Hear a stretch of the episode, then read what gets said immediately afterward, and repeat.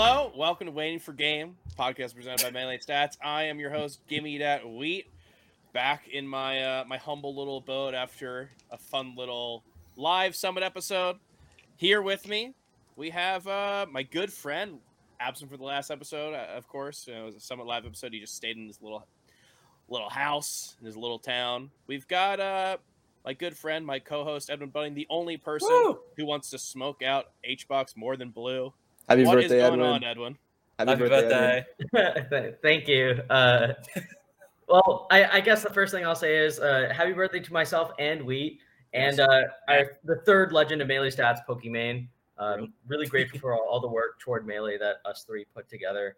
Um, you know, but uh, yeah, Awesome. I'm doing great. I'm ready to recap a really exciting weekend. Um, just a lot to talk about in Melee. I feel like we're in uncharted waters for the scene and kind of where it's trending, how our tournaments are turning out. And I'm especially grateful that we have two attendees here of Smash Summit 13, that we have both Sora and Blue joining us to just make sense of this ridiculous weekend. Uh, I want to start first with Blue. Blue, how, how you doing? What have you been up to? I'm pretty all right. Uh, I like, I cleaned so my humble. apartment all day today. I did all my laundry. My girlfriend made my bathroom like, or made our bathroom look amazing. What the part I did looks terrible, but Hmm, my house, my hou- my apartment's looking all right. I did a lot of cleaning today. sounds like you had a positive day. It was. It was a good day. Glad to glad Not, to be not here. a not a COVID positive day, right? Correct. It's a COVID negative day overall. It is negative day. Yeah, and it's kind of and it's a blue day, but in the other way than. what's normally a that's clever. I like that. Now, Blue, quickly before we get to the other guy, that loud fellow over there. Yes. Uh, yeah, you want to you kind of want to go quickly over what happened. You know, you did have to skip out on the last day of summit uh, because of a positive test result. But what what actually happened from there? Um. So the day of, uh, me and Salt woke up. I woke up like on the day that the day itself was actually pretty hectic. I think uh weren't the shuttles like late? They were an hour or two late behind, weren't they? Hey, man, VIPs weren't allowed to go. I don't know. Yeah. Okay. You're right. You got me. Um, very frantic, panicky morning. Everybody's walking to the store. Came back. Um. Sorry, I'm like I'm all over the place. I just woke up a little bit too, Josh. Not that Oh, long ago. Yeah, we were both late. But yeah, I'm went to the, down with you, dude. I'm I'm ready to go. Yeah. okay. We all went to Target, got back to the hotel. Um, shuttles were like super late. We all tested. Everything was good that day. Um, and then that was just the day that Dark Genix couldn't go, I believe, Mhm. was the first day. Uh, and then the next day, that was the day when chaos ensued. That was when like everyone uh, tested positive. Uh, Bundan tested positive. Dark Genix was already positive. Um, I tested positive, which turned out to be a I, I'm pretty sure a false one because I tested that night and it was negative, and that morning was also negative. So I got to fly home. So that was I was very grateful for that. I'm very happy That's to be good. home. Very, very, very happy to be home. Um, I don't know where else to Yeah. go from there. I was actually that- gonna ask. Oh, you're gonna say we? Uh, I was going to say it sounds like a chaotic experience, and now to go over to the chaotic experience in this show, I was going to do to point to little old you. So go on. What what do you got to say? I was just gonna ask. Um, I've I didn't actually know that you tested negative again because I heard you had that positive. Mhm. Um, and then people were like, uh, Blue's gonna stay until Friday. So I was like, ooh, friend. Yeah, they were they were telling me to go party with y'all in the COVID room, and I was like, that sounds The awesome. COVID room went so hard. I'm yeah, it sounded lie. awesome. I was like, yeah, it sounds sick. And then uh, I was talking to Marshall because I was gonna have to delay my stuff, and then I had more tests at the hotel room, so I took one, and it came back negative. And then I had That's so BBats. I had BBats come over the night before and hang out with me and Salt, and they also had a few extra tests that they left. So I had a few extra for myself and Salt. So we so we were able to test the day of. That's good. That's all I was Yeah. wondering about. Yeah. Yeah, it was awesome. We had a few extra, so it worked out. Sora, how's the COVID room? Um, the vibes are still at an all-time high. To be honest, we still have some Chips Ahoy Hershey's fudge filled, um, staring Nice. us in the eye. There's just miscellaneous styrofoam filled with food, just everywhere. This Modelo has been open for three days, and I decided to put her down, um, which is good. She was asking for it. Um, Yeah. what else? Yeah, some COVID tests over here. Uh, just basking in the sun, which is always really nice. just getting that tan on, which is tight. But yeah, no, it's been it's been pretty nice. Bundan, um, just such a sick cunt. If I'm going to be honest, he's just always in good spirits, even if he's constantly testing positive for COVID. I'm constantly negative though. The thing is, is just like I think he's at the point now where uh, rat tests. We call them rat tests. You guys call them rapids. I don't know. Um, we'll like keep giving him positive, but he's just symptomless, Mm. like no issues at all. I think he might have had it a decent amount prior, um, but like he's just still got it in his system, so he's just fine, and I'm fine as well. So, um, still not sad that I didn't go to Summit because like it's always good to take the precaution with that shit, especially with how scary that stuff can get with people's families and all of that. Um, but yeah, outside of that, like it's it's been pretty nice. It's it's been a good break from just like the back to back to back to back weekends. Like even like that weekend from function, I was still like playing and like practicing and stuff. And now that there's like clear downtime before like what Battle of BC, um, Yeah. it's been really good to just unwind. Switching to Z Jump, I'm cheating. Oh, know, no. Yeah, it's good stuff. Don't tell none. Yeah, he'll lose it. Yeah, I will not be happy with you. But yeah, no. So, um, for those who don't know, uh, the story is that your roommate Bundun uh, had a positive test, but you've been testing negative this entire time, just Mm. out of like precaution and, and just everything like that. That's why you uh, ended up not going, right? Yeah, yeah, yeah. Okay, that makes sense. Um, so this was your second Summit Blue. This was your first. Hey, this is my first. Um, It's good, Blue, right? what were the, what were the vibes for you? How was this? How was this an experience? Uh, very, very, very anxiety inducing, especially the first day or two. It was kind of miserable, and like, uh, I do like a really good job of like ignoring like Twitter, Twitch chat, Reddit, like you, you know what I'm talking about. Like Mm, those, those like I, I really don't care Mhm. that much. There was like there was like one time it was like, I think I got super bodied by frenzy. I had like a little imposter syndrome. I was like, you know what, maybe I shouldn't be here. But like all in all, uh. I met like so many cool people and made like so many friends that like helped like alleviate those anxieties and like gave me like such like a sick wonderful time and like it, it also helped that like uh like the opponents i played after frenzy i actually took like games off of. So like that kind of like instilled the you know what? Okay not a total waste. I could i could do some things. But uh i also got like a ton of advice. Uh but uh josh i met or even like the top players i met like lloD gave me like a bunch of information to like implement into the game. Uh josh you've actually you've actually convinced me to like get like an actual controller. Dude it's good stuff. I just Yeah. like just quickly you kind of like uh you said like lord um you said me and then you said oh and also the top players like lord so i'm just like kind of curious about that one like what's uh I don't I don't do this much, all right? Don't put this pressure. i don't really know right what, what's going on there like i really need to clarify I don't, do, weird. I don't do this much. Don't put this heat on me right now. oh no it's fine dude you're killing it You're Fucking killing it too. Thank, thanks for thanks for hopping on with me. yeah uh, for context uh blue walks up to the setups with a fucking uh tiny tots first gamecube controller and goes like oh yeah well i really just want to play i love melee and i just hit like a a modded notched angle on him and he's just like, like he's just- like, what is that blew his yeah, or like I was out. trying to hit the angles, but like I tried to go like up left, and it would just go straight left. I'd be like, oh, I'm just I'm just bad. yeah no you gotta punch in the coordinates dude it's yeah, it's important. uh, I, yeah. I gotta hop on the cheater wave. so there's actually a there's one question that has nothing to do with uh, melee itself, but I want to ask both of you, and um, I want to ask you also, Wheat. So un- uh, unfortunately, because of like all the COVID stuff that was happening at the event, we never got to see a conclusion to the Smashers Council. And what I want to ask you guys is, who do you think would have won had it con- had it concluded? I I Salt. think none was playing the best to be honest. None was playing really well. Um, I think the problem was was like Team Randall were just fucking animals. They were just consuming each other constantly. There was no love. There was absolutely no love. It was disgusting. So I don't know if they would have voted for each other. Mango and Cody would have eaten Team Randall alive. So I personally think Plup would have won. Um, yeah, I agree.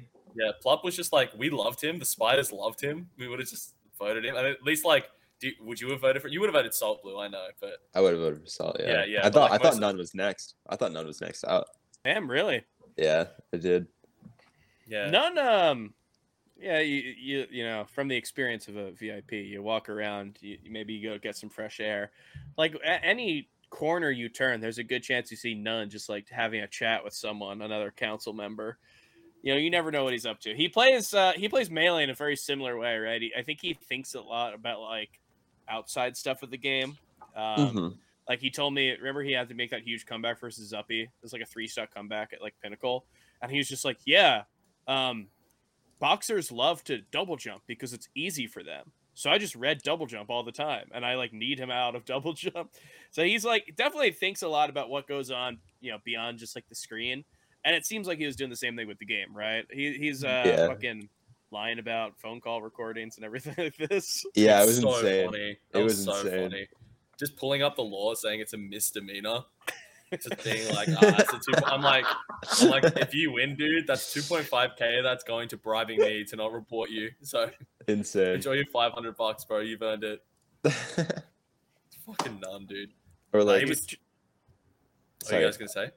uh, like like None would come outside and like Salt would accuse None of like ten different things, and None would just like lie his way out of them. And then it's like Salt would just go back inside, and then None would just look at me and just burst out laughing because he got away with it. And I'm like, dude, like you, you suck. You're the worst, None. No, he's the best, dude. That's how you go. Yeah, he was the best. He was the best. That's why I think he wins. I I think you put a pro like that in that scenario. I don't know, man. Nah, the problem is just like everyone that gets eliminated votes, and Team Ren was True. fucking hated each other way too much. Hmm. Yeah, they were they were hungry for blood. Not like Team Wispy. Just lovers. There were so many bad kills. It was so sad. That that team's kill with you and Frenzy was the worst. I didn't want to do it. Yeah, that It, it had it had it had to have happened. yeah. it had to have happened. I, I I put the name forward, and I just like it killed me inside. Oh, you were I- the one. Oh, that changes. We things. both had to vote for you. No, you didn't have to do anything, Josh. That's what We I'm. had to. you didn't have to do anything. No, I didn't know about that. We'll talk Um, about. so we'll talk about melee, that. dude. I love melee. Let's let's get on that. We'll talk Um, about. We'll talk about that after this call's over. All right. Let's let's like. I'm actually um I wanted to, to randomly ask you a question. Um and let me know if like you want to talk about something else at all, uh, either of the hosts, because this is just I haven't really caught up with Blue as well. Um, but you were saying you were like really anxious going into a summit. Do you think um once you got to meet and sit down with the people that helped at all? Because like you were saying you were anxious, like even chatting with me, but like within five minutes of knowing me, you were telling me to shut the fuck up. Um, That was was really funny. No, I was just like, all right, this cunt's cool. I'm like this guy, this guy knows it. Like I just Yeah. thought you you were killing it, man. Like you were just being you for a bit. There were some moments that you can't help but be anxious, which is fine. But I overall think you did great. I was. I was like already like a little comfortable because I just. Uh, I just got dinner with uh Nikki and Connor. Right. So having like two of my friends there to like alleviate the like the social pressure was pretty cool. And like you were very very nice like right off the bat. Like sometimes sometimes it's easy to to think that like when you meet someone right away that I don't like um, not even that, but just like they could be very short or just like uh just like a quick little a quick, just like a small conversation, you know, and like it's hard to get a read if like they genuinely want to talk to you or like be your friend or not. Like Right. like whether they're a top player or someone who's picked up the game, you know, it's it's it's anxious, it's nerve inducing meeting new people. But like right away you were like very kind and very just like uh you just wanted to have a conversation. So I was like, cool, you know, like he wants to talk to me. Like I can get along with this guy. It was nice. So I regret you. it to this day. to Yeah, you honest. should. You should. I will I'll make your life a hell. I promise. Sora, what was your first impression of Blue? I, I know you have a famous first impression of me that we'll get to, but I want to hear your first impression of Blue. Um, that's a really good question. Uh, my first impression was blue, of Blue was he just like me, FR. I'm like, this is just Mm. some dumb cunt who just keeps running his mouth, and he's just he plays Fox McCloud, he loves gaming, and I'm like, yeah, no, this cunt's all right. I need to get along with everyone because you're just like, you're not you're not an oddball, which is kind of hard to do in the melee community. So Yeah, you were just you- like It was, either- all sorts. it was you were salt. You were salt were like, yeah, everyone was really afraid you were just gonna be like super weird. Oh yeah, yeah. Did you tell me that was that you? Yeah, yeah. I was just like, I just hope this isn't some weird random with like a lot of money. That would have tilted me. But I saw like how much like your community cared about you and wanted you to go, and I'm like, it would be insane if this guy just looked at his shoes the whole time. And was like really like weird about it because obviously you had a bunch of people who cared about you. yeah, I it was was just cool. like- It'd be really dumb. yeah, like, yeah. My, my like- girlfriend's mom was even cheering me on. Oh, that's cool. That's actually Yeah. So hope lit. so. Yeah, she's Right. a- Imagine she's she's like, I Yeah, she's can't just cheer against she's cheering Shout out to your she's mom. really- Tell her I said I love her. yeah. She's just like a big frenzy fan for some reason. She's like, Oh. yeah, she was rooting for Frenzy the whole time. She's I like, actually "Yeah." also he's tall. I wanted to say with you saying frenzy, like kind of beat the brakes out of you and made you scared. When I at my first summit, I played a friendly session with frenzy, and he fucking named it on me so hard. I'm like, oh my Yeah, god, right? I suck. Yeah, That was when like, the cunt was VIP too, and I'm like, oh, I was like, I've just been so owned. He's he's just the the new kid slayer. it's just it's just it's like you go in there ready to get ego checked as hard as you've ever been ego checked in your life, and it still just kills you. You're just Yeah, like, oh my god, I, just know thought it was nothing. funny. that we were like the exact same. Yeah, I was just like, oh my goodness, like I cannot keep up with these kids. They're just it's Yeah, insane. So what were you? So, I mean, speaking of you know, you talked about last summit and having to play frenzy and all that. Um, how is this summit like? For what was the you know, Blue? We talked about this is your first time. Sora, this is your second time. How did it go? I mean, obviously, you know, It's a lot easier going into the the second summit. To be honest, you already know everyone. You can just like be like, "What's up? What's going on?" You don't have to like overthink. Like, I got to make a killer first impression, or this guy's not going to want to play or talk to me anymore. Which I'm sure Blue was probably thinking something along those lines. Like, can't be weird off rip. Like, you know, you got to make sure like you, you do all right. Um, but no, it's just like I already know everyone, so I'm chilling. Um, so I was really focused on just like just chat, like seeing new people as well, because I really like meeting people a lot. Like Rishi was there this time. We had a Yeah. fucking blast chatting and playing. Um, a lot of old players like Snap was there. You guys were obviously there, and like I had a blast hanging out with you guys. For me, it was more of a play as much as I can, but also like catch up with people I hadn't seen in ages. But it was honestly a lot different this summit because Survivor was fucking brutal. Like it was like five hours straight of just like doing this, do that, go do this, smash council, go do the activity, go go. Like I didn't like actually finish a meal like at summit. I'm not exaggerating. Out of the four to five meals I had Mm. at summit, every one was interrupted by a smash council thing. damn. There was no like if you were in it, there was no real downtime like after playing to like do your own thing. It was just go, go, go, go. Um, so that's something I personally didn't like. Like I did enjoy the game, but just the amount of time it took was brutal. Especially on the last day that I was there of um pool starting was get in at 10 a.m. to play Mafia. I got killed instantly. Hungrybox was late, so I was just like uh, what the fuck did I get out of bed for? Because I don't have to be do anything until 3:15 p.m. I was just so tilted. I was like, oh, why? Like, why am I here? Right? I didn't have to be here this early because now I've got nothing to do. Right? hmm Game kind of became all encompassing um, compared to last summit, where there was no, in my opinion, no real theme or nothing really crazy about it. Like the mini games were really fun for the first day, and then it was just gaming. You know, at least that's what it felt like to me. And I personally prefer that because um, while I do like to have fun and muck around, it's about the game at the end of the day. So I would prefer if they kept it isolated in future, like the previous summit. Um, but in saying that, I still had a good fun playing Smash Survivor. It was still fun.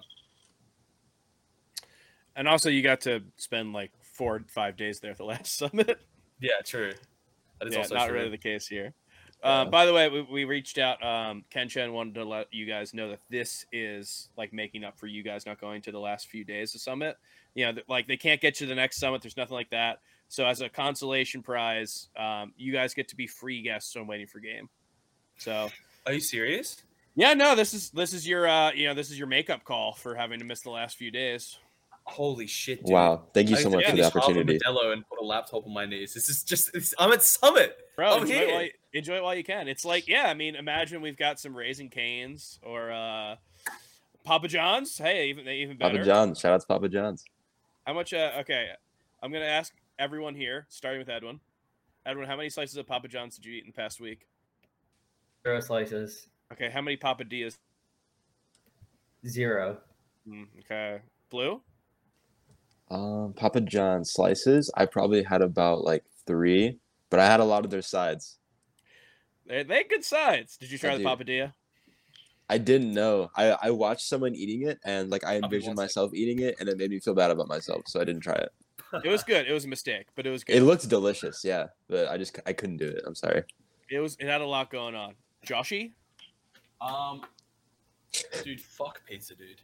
Pizza makes fucking tum tum hurt. It's just ooze factory, man. So I'm just Dude, it uh, a lot of slices going around. Uh, oh, A lot of slices.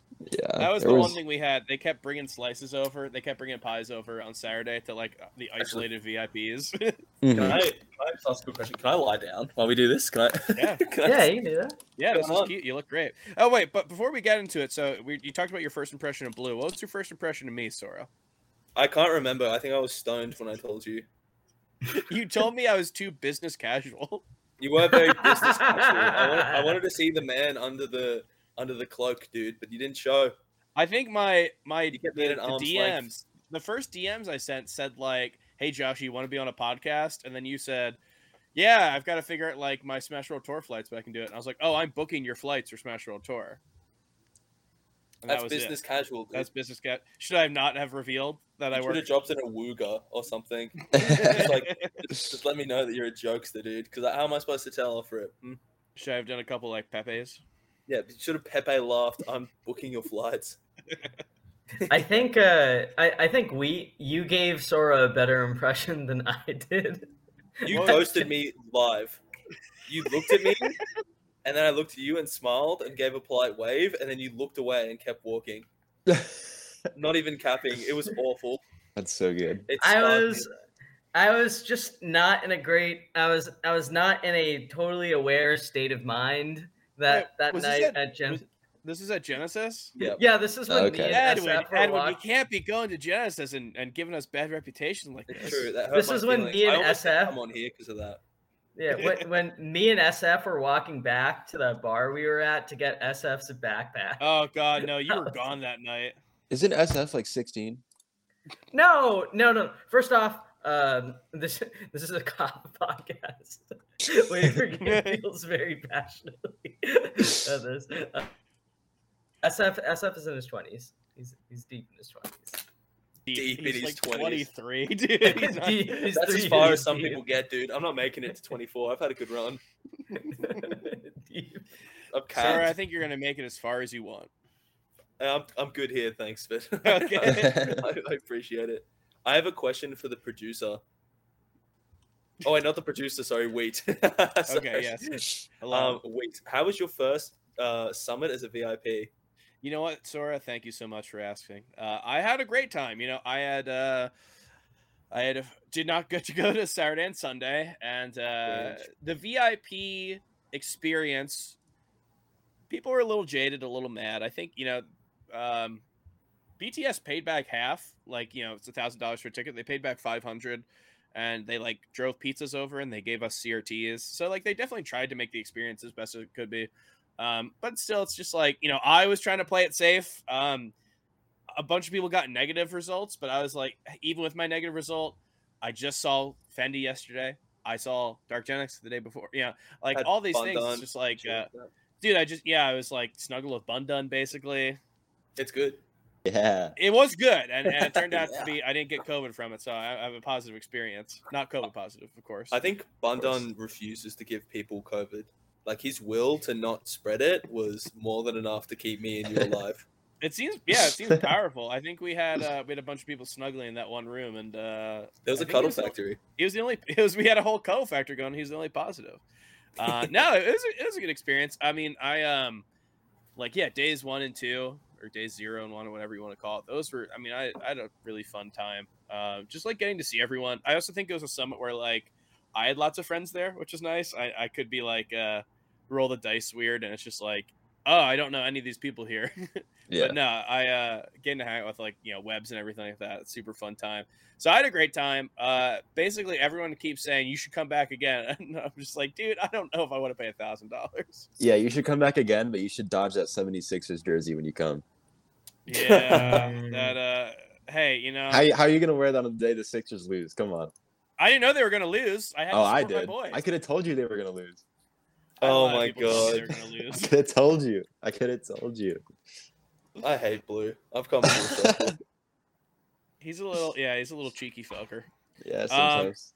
Speaking of which, Blue, we talked about a few of your sets. You want to go over like uh, how you felt about competing this weekend? Um, I mean, like, no, but I will. Okay. okay. Hey, it's a fun show. We can. Do you want to talk Um, about how uh, Sora competed, and we'll we'll like switch it up? I- Is it? That's a great. feel- That is so smart, Week. How did you, how the fuck did you think I went, dude? Go. Yeah. Tell me. go Blue. ahead. Go ahead, Sora. Tell us. Tell us about your very long I- competing weekend. Dude, I think you killed it, Blue. I think you like you really just need to um be in the environment more. Um and as you went on, I felt like you got way more comfortable. You were just chilling in your set for assault. Um like, No, I yeah the like once I loosened up and I just realized like oh my god I'm here like I'm having a great time like take this for what it good, is right? like I just not that I was playing better but just like the the mental agony that I was in like having I could to tell you were just laughing, having a good time. yeah was, no this was a the, great set to yeah, this- the second I, the second like I quit just being a fuck and just straightened up and started smiling, I was like, I was like, I, I love this game and I'm very happy to be here. And it was it was just so much more fun to play. I mean, you so do? many people dream of being there, right? Like, Yeah. like you're you're playing like a high pressure set against someone like Salt in person. Like, yeah, Mhm. of course he's gonna be, but like you held your own for a lot of it. You know, like you were- you were up two one. Like, Yeah, and and and Salt was kind of finessing on me a little bit. I'm not gonna I'm not gonna sugarcoat it. They were, Hey, they that, were that's what they do, right? yeah, they You were kind of they were kind of kind of schmooving around on me, but uh, You know that chest in Elden Ring that like teleports you to like the end of the game? Mhm. That's kind of like what being a summit vote in is. Is like you just get teleported to like top 16 in a major, and you're just like, yeah, without actually doing anything. It was so yeah. yeah, like, exactly. You just fast travel there, and you're like, what the fuck is going on? These guns are just crazy. Yeah, It's really nerve wracking. it's yeah, it's extremely nerve wracking, but uh, especially with time, it just it gets better. Like the competitive environment, like I haven't been on like a on like on like a super major like big stage stream, like a like a big house or something. But I'm Yeah. hoping I'm hoping one day I am. But like I'm sure like the pressure is like gonna or like the nerves of being like on a stage like that's gonna like be like present there as well. For but, sure. Yeah, How do you think now I Blue. Yeah, how do you think Sora did? I wanted to see more of more of you play, not Me in like yeah like obviously obviously i wanted to see you play more well i'm, I'm low-key a really big fan of like the way you play the game like you play Oh, you play kind of sneaky but like not in a way not in a way where i find you annoying if that makes sense I'm a sneaky dude. yeah you're like you're kind of a trickster but not in like an in like an obnoxious way where like you make me feel like an idiot but like you just make me feel like i got outplayed if that makes sense That's huge news, dude. I can't believe I nearly beat the Mook star. I'm so sad. yeah, Yeah, that, that was that was actually like one of my favorite sets of that day Yeah, I just tried to camp the fuck out of him because I'm so sick of getting ledge dash up tilted by Jmook. I watched. yeah. I was at home, just like, um, sitting at the TV, clutching a pillow. I'm like, Leffen, look, I love Jmook. Don't go into the corner. He's just gonna ledge us up tilt you. And then he got grabbed back throw, and I'm like, I'm like, yep, been there. I'll see you later, stock. It's, it's just brutal. I think I think I watched him back throw Leffen like 20 times and it just like didn't work. And then the last stock, it just It'll worked. work, yeah. Yeah, I was so mad. You just have to camp chic, dude. Like you Yeah, just you're- sit on the side platform, and it's so much safer because you can't laser camper because boost grab's fucked. Yeah. You just have to play like SFAT plays that matchup so nice where he'll just play on the platform and be like, "Come here, you little rat." Yeah, And you do, you do have to go there, and you are a little rat, so there's nothing you Mhm. can really do to answer him. definitely. Well, yeah. Well, let's get into it. You know, this was uh, it was a little bit of a scuffed summit, but I think what we ended up seeing like ended up being uh some really good melee. Edwin, you weren't on our last episode. We were in sunny Ontario, California esque area. I'm not going to leak where the actual uh summit is, but I will say I flew into the Ontario airport and let you find your way there. But yeah, you weren't on our last episode, so you didn't get to like say who you thought was going to win. I think everyone did the. I feel like Zain's gonna win, but you know, and then they say someone else. Going into this, yeah, what what were you thinking? Yeah, I thought Zain was gonna win. I thought uh, I didn't think it was uh, I didn't think it was inconceivable that he would lose. I, I thought it was possible, but I, I'll say this much: like he was the he is like the head pick for who will win an event like this typically, right? Who's the And I think- pick? It, it, well, the hard pick honestly would have been Zain. I think uh, I, I was just like very comfortable in his matchup spread, but I was not comfortable enough to not bet against him, which is what I did over the last uh, which is what I did over the last weekend. I ended up turning going positive in my bets. So basically, what I did is I set odds again for for all of Zain's opponents, and I just bet against Zain in every set with those odds against people who would accept the bets. And because uh, lloD beat him, and because because lloD, Plup, and Jmook beat him on the weekend, I ended up making a bunch of uh, new patrons and money money from that. So oh, yeah, you did. yeah, I just Uh, thought that what were the uh, odds? What were the odds for these two fellas right here? Uh, for Sora and Blue. So Sora, I had you at fifteen to one. I thought it was. I thought it would. It would be pretty tough, but I didn't think it was like. Uh, but like I had seen you against KoDorin before. I know that like the Marth matchup, especially like, is grinded into your bones. I'm. I'm not saying that like it's like like I, I thought you were very good. At, I thought you would come prepared if you played Zain. So I thought you you had like like it would have been very tough because it's Zain, but I had you at fifteen to one. So like I it would have been a really big upset, but I, I thought it was like weirdly doable. Right, I Blue- get that. I'm not gonna lie, I had you at hundred to one. Yeah, just, just I- be honest. I'm Yeah. doesn't my feelings. I've been I've been through the ringer. I don't think I don't I don't think someone Yeah, I don't know. saying Did, that I wasn't going to win that Summit. game? Yeah, could he was pretty good. I saw the KoDorin set. It's solid. What, uh, Zain, Zain is just I a didn't say different set. I said game. Did you see that one game? Don't watch The- this. yeah, the singular game. Yeah, that's what I want What to are be the odds for. now Thanks, after Wheat. that one game? Uh, I'm gonna still say 100. They're the same. Wheat. The move on. Bro, on. just call it like ninety-five to one. You don't I even was- have to like. I was screaming No, at the this is TV ruthless. for blue set. I was just like, "Don't fall for the magic tricks." And I'm like, "Watch, KoDorin's gonna do this, and then he's gonna grab blue." Because No, I was getting too saucy. I was like up on Yoshi's. I had this. I have this thing where like I'm just like bad against Marth, but then like the one day I play good against Marth, I just think I have so much swag and sauce, and I'm like the coolest Mm. player ever. But then the second I get saucy, I just lose, and you know what? I got lost in the sauce. Yeah, you gotta say bone dry, bro. Yeah, literally. with the blade. Dry Yeah, you know what? Same thing happened to me versus Bun Dun. I was Oh, going no, off. no. I was. I would feel so sauced up, and then I look over, and I'd only have like one stock more than he did. I'm like, why am I so saucy right now? He was Yeah, right? telling me I was- I- that you sent him the slippy replays of your Iron Man, and he was like laughing his ass off. Why We had a pretty- that? We had a pretty legendary Iron Man.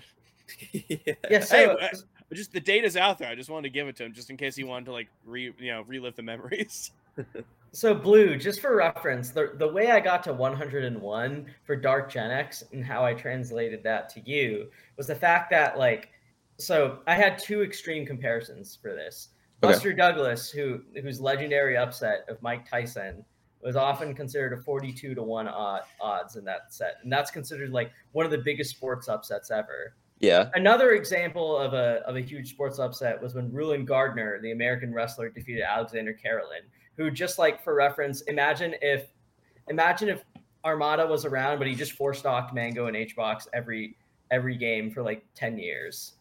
And then and then he lost Sorry. to Rulon Gardner at 2001 odds. So I don't think the gap between you and Zain is 2000 to 1. That seemed a little ridiculous. It's But I- probably 2000. Well, that's a compliment. Yeah, but I thought 42 to 1 seemed a little uh seemed a, I, I thought 42 to 1 underplayed it. So I wanted to give you the same as Dark Gen X. Well, thank you. I appreciate it. I don't. I don't think it's uh it's objectively wrong or mean to say that the that the best player in the world has a big gap in skill levels between me. But uh, I appreciate the sentiment. Thank you for the kindness. I liked you against the Falcons. I, I Me I thought, too. I, I, thought like you you against the Falcons too. Again, yeah, I thought you played great in those sets. thank you. Again, just one too, too saucy one too many times. Can't Well, help yeah, it. once you learn to control the sauce, you'll be uh, y- you'll be you'll be pretty hot, right? Yeah. your sauce I don't know why I thought that was clever. Thank you. Like I don't know. You'll be blue- you'll be playing crispy once you learn how to control the sauce. Yeah, I just gotta get. I just gotta like work on the dry rub, and then I can bring in the sauce. you know? Dry rub. he Yeah, says. I only I only have the sauce and no rub, you know. But once I I'm get just the, saying, put blue, put blue in New York City, put him against those Falcon players. He's a, he's a tough opponent for them. I, I yeah, might bet JoJo. Smuckers, give me like the give me like the God bracket. I think it'd be so funny just to like just cheese a Falcon bracket. Oh my goodness, I'm lucky that character's bad. That character's so bad. Yeah, I love how you play that matchup like you know that character's bad. Like I played that like you're like down a, bot. stock and you're you you're not like tilt. You're just like totally. I know my game plan. This guy No, can't hit me. No, I- you just you just up smash him. You just like Yeah. up smash him. You back True. him. You shine him. Like what can you, you do? You did like just up smash. I literally just up smashed. they were juicy up smashes though. They were nice. Yeah, they felt good to. I mean, hey, I wasn't shy. I, I was clearly feeling good about. I him. wasn't shy. He says. I was feeling good about him. No, those up smashes are looking good.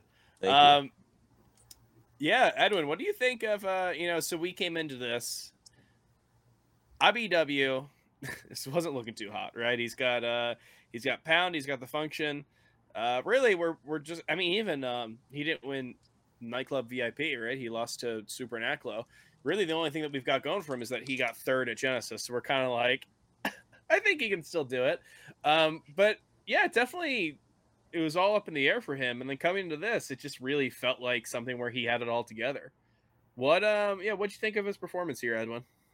Uh, I mean, like, he, look, I, I'll put it this way: like, being able to perform in like any given bracket uh, is is very impressive, right? So, Mhm. like, even heading into this event, knowing that he did very poorly at at uh, at Function Two, and knowing that like he was in a relative slump, we know that like the IBW we saw in the first like four like four and a half games of the the Genesis uh, winter semifinals, that is the caliber of player that like we can see come out a lot, right? Like we can see that if we see that kind of IBDW in a given bracket, and if we see him playing like that, like that is someone who can win any tournament.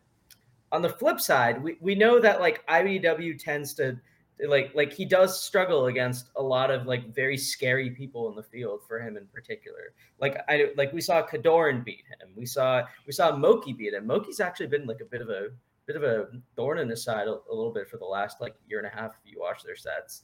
But uh like there's all these players that that I think are like scary for IBDW in an open bracket. But like you look at the you look at the history. I, am all about history. You look at you look through the record books. You look you, you tend to find patterns and trends.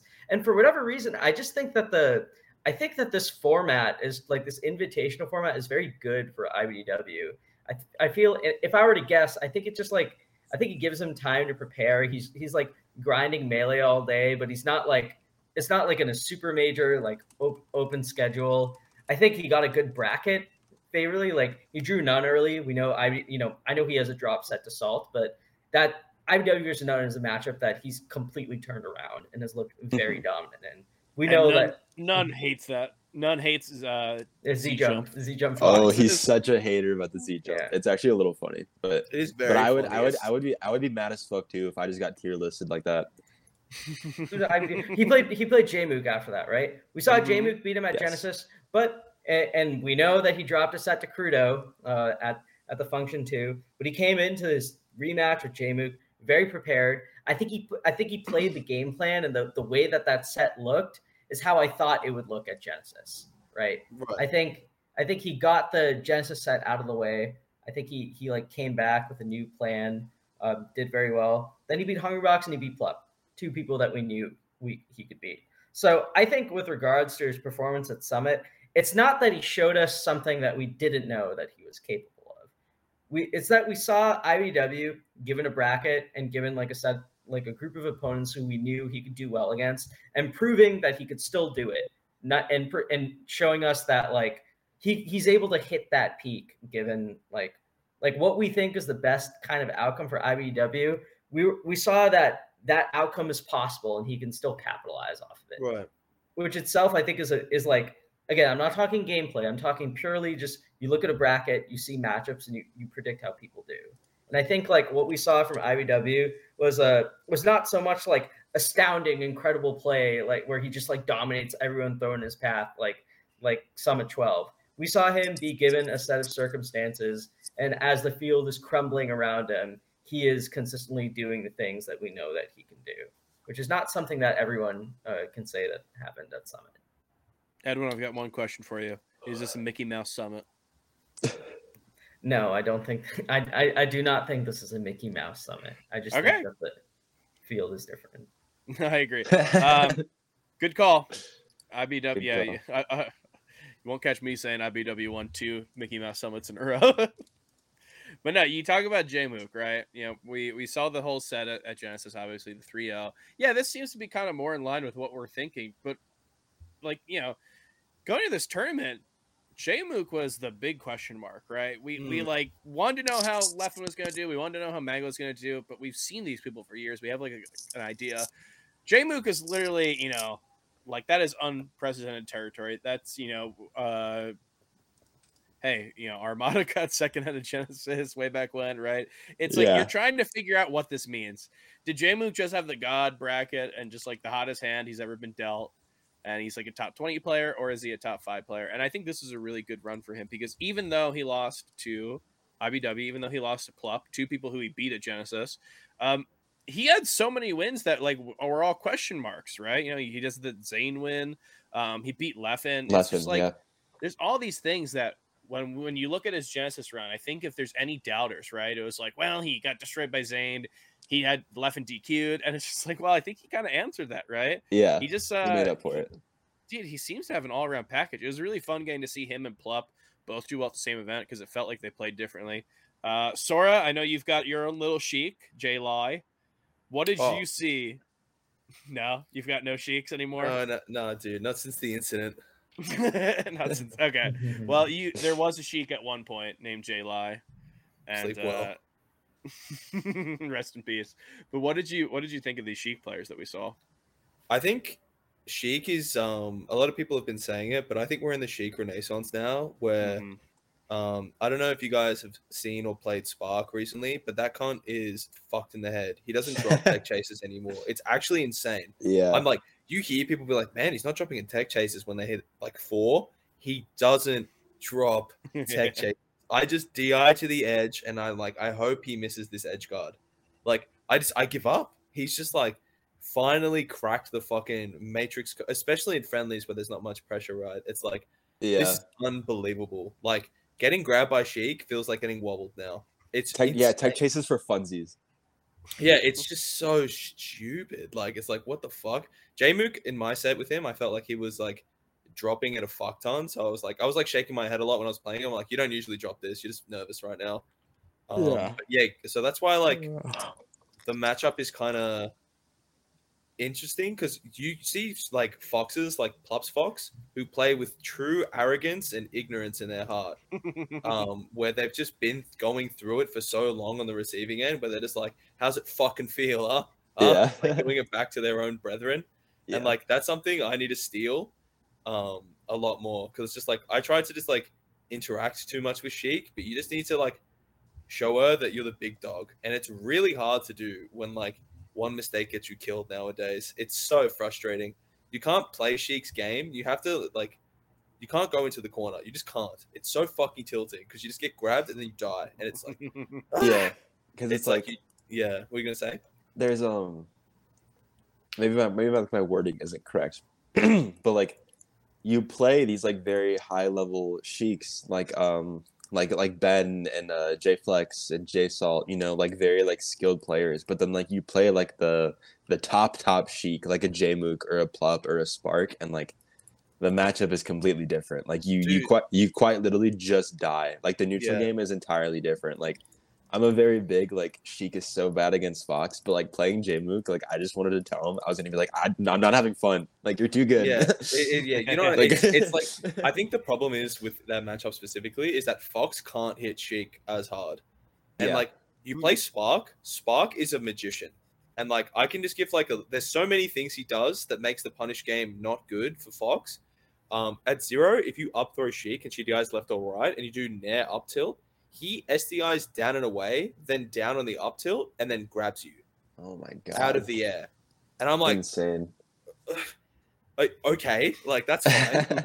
if you if Sheik up Bs onto stage and lands and you do regular get up shine to wave shiner, he SDIs. The shine is sending her onto stage, by the way. SDIs off the fucking stage and then lands back on the stage. He goes from grounded to aerial. And then when he lands back on the stage, because of like how shine works, where it's from aerial to grounded, he's lagless. He's not in hit stun, and he just rolls away or grabs you. And it's just let me hit you, man. Like Yeah. fucking hell. It's so we gotta get annoying. Chape on this podcast. He's a he's a big Fox Sheik believer. I will say, uh, I I've talked to him a lot about like his thoughts on that matchup because he th- talks about it all the time. It's like one of his favorites. He said that the only Sheiks that made him feel like like he had to reconsider the whole like risk award dynamic in that matchup was uh where where Jmook and Plup. He said he was like every other Sheik player I played or, or like have seen. Like I've never felt like I didn't understand them or that I was missing something. Plup, it was like playing a completely different game. It's a It's- different level. It's yeah. because he beat he did beat Spark at Smash World Tour, but I personally think Spark wasn't playing that well that tournament, and even just since then, which was not that long ago, I I was nay naying on Spark at that tournament. I was like, yeah, this is whatever. Now he's just fucked. Now it's actually crazy how much better he's gotten in such a short amount of time. Like I would, you know what it is? Yeah, what is it? At Summit, I don't know if you saw, they had the um like the Starbucks drinks, like the pre-mixed drinks. It's like a he was killing those things. You know, it has like uh like 36 ounces in it or whatever. Now he was taking them all to the dome, just like pouring them all into, into red solo cups and just like slurping them down. Yeah, Insane. his was life expectancy just shrinking rapidly, but my god, he hits for eighty off a grab. So worth. Worth it. Yeah, I think it's worth at that point. yeah. Yeah, but then I I think um even Leffen tweeting that like um like Sheik might be Fox if the punish game is going like Yeah. how it is, which is like not the dumbest take in the world. Um I was I was posting for a bit that Sheik like uh, when I was playing Sheik against like the good foxes and like kind of beating them, I'm like, yeah, like this is stupid. Like I do really well against like the Soonsays or the Meds or like like around that level of player with like my Sheik, and I'm just like, yeah, you just grab them and then they die because all they do is run away.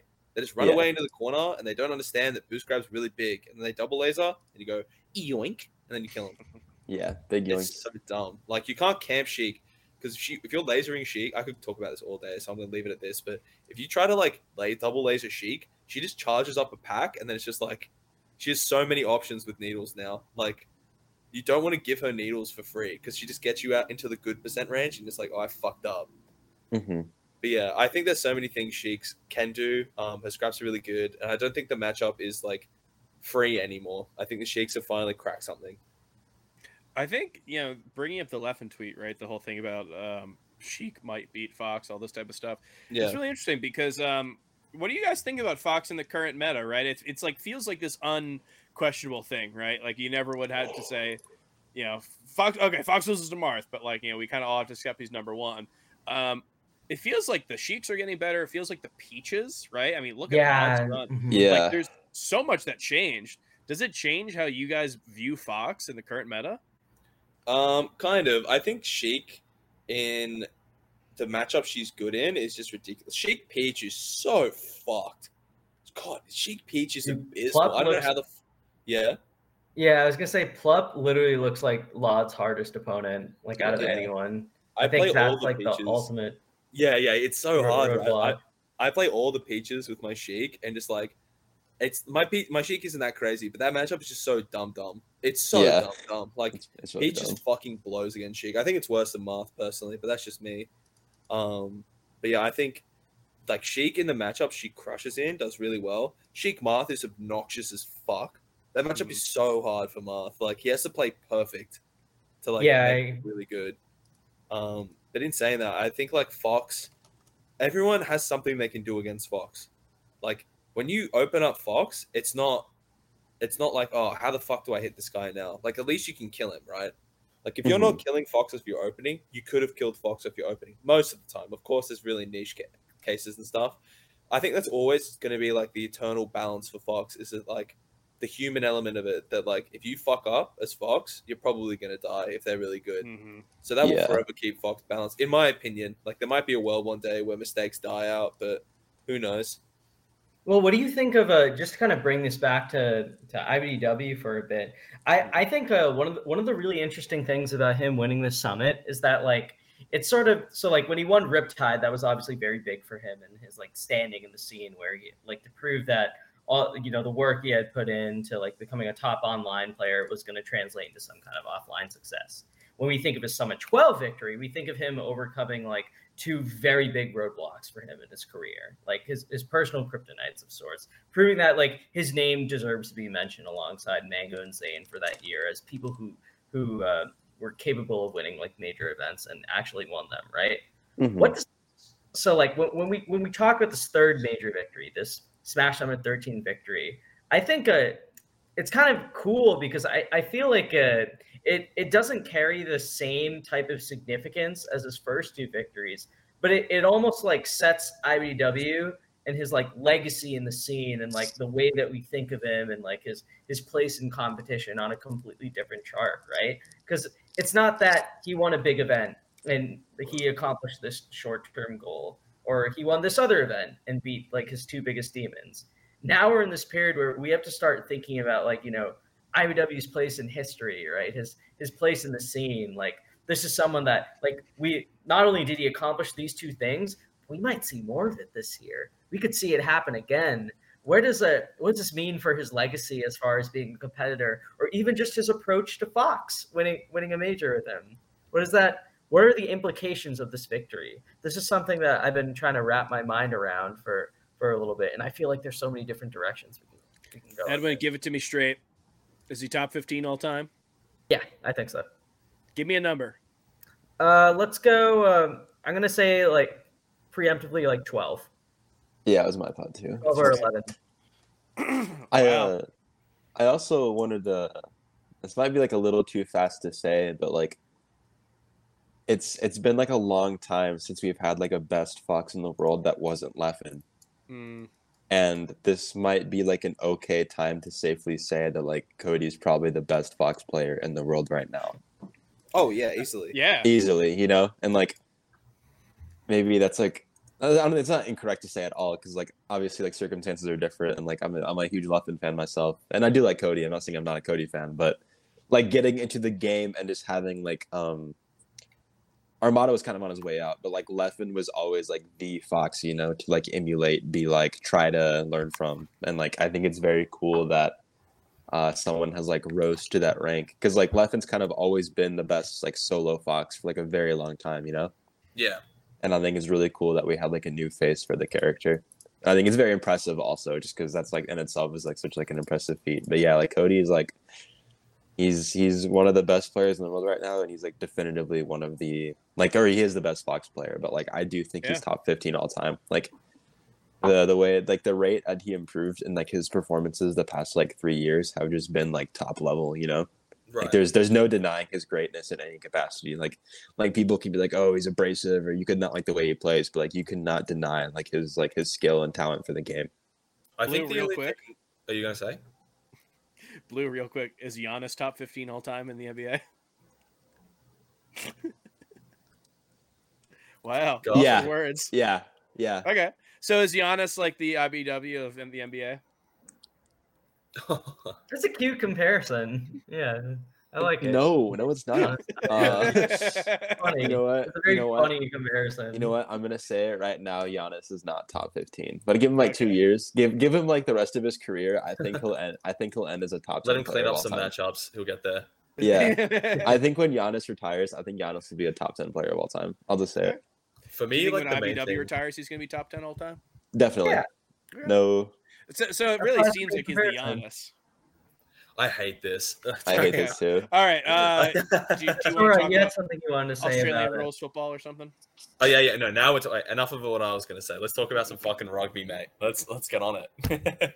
Sorry, what were you about Um, to say, I was just gonna say, um, the only thing that's like stopping Cody in my mind from being like, uh, I guess like immortalized in the history of the game is like big stints of just like back to back victories. You know what I mean? Like I felt like we had that with Zain, where it's like Zain's probably gonna win.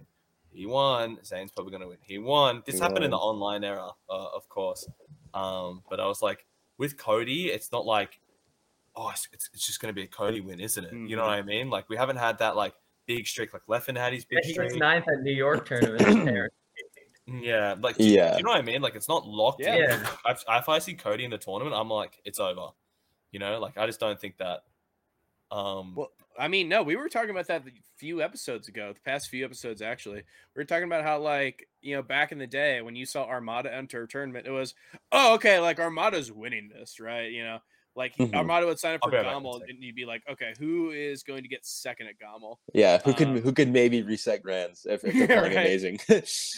so like we we went for a little bit you know hbox had that run um where it was like that for him and then it was a while where right like you know you might have a favorite to win and then the first you might you're gonna have a first seed but it's not like a foregone conclusion where you already know who's gonna win we kind of had that with Zain and summit was the one to like figure out how far this is gonna go right you know um Edwin, I know you tweeted about it. We talked about it. You probably wrote an article about it or something. But uh, Pound and Genesis were like the first back-to-back major wins that Zain's ever had. He's Hmm, not had this like huge streak in terms of offline stuff. We like to think of him as this like unbeatable demon, but he hasn't really pieced together a resume that actually shows that. And I think Summit was this like opportunity to to catch up for all this lost time and have like three huge wins in a row. And we didn't get to see it from him. So I don't know. I, I'm still. I mean, he's still the best player in the world, right? I'm not about to say he isn't, but it is Mhm. this interesting thing. Like this was kind of um like uh his legacy like served to him on a on a platter, and he wasn't able to to really. I don't know. I still think he's going to win a bunch of tournaments this year. Losing Yeah. Summit, you know, that doesn't that's not going to hurt it. But it's an interesting thing to think about in that kind. Yeah, and, and I, th- I think it's worth noting before anyone gets mad at what you're saying, we're holding Zain to incredible standards here because Mhm. we've seen like flashes of that, right? I think subconsciously, like when we're saying like you know, this is handed to him on a platter and you know it's dropping the ball. This is specifically within the context of comparing Zain to some of the greatest players of all time.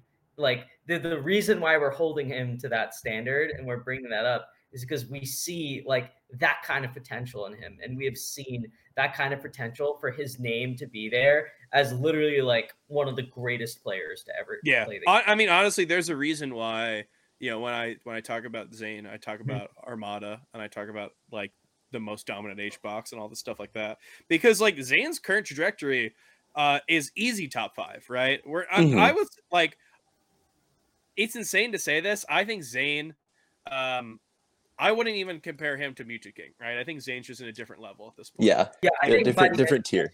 year, yeah, by the end of like, or even by like the start of next year in the middle, like depending on how many more majors he wins, he could like, like if he finishes this year like number one, or even just like maybe two or three more major wins, he will already have more majors than Mew2King has had his whole career. Yeah. It's just like, you know, when I talk about Zain like this, it's like, you know, talking about him as a perspective top three, top four, top five Yeah. player. Um, but yeah, let's talk about the top five right now because we saw, you know, like every tournament I think was like really confusing. like not, I didn't know what to take of anything, right? What is what does Jmook getting second in Genesis mean? What does uh, you know, IBW getting ninth at Pound mean? What does all this mean? Um, and like every single time there a tournament happened, I thought I would understand melee more. I just understood it less. But Summit like kind of I don't know, and made all these like weird results. It kind of made them make sense a little bit. Um and I think we like were able to put piece together like an okay top five. Uh obviously, you know, we gotta say Zain. Zain's I think does anyone here disagree that Zain's number one in the world? Yeah, yeah. yeah. Oh, okay. Okay, so we uh blue, what do you feel?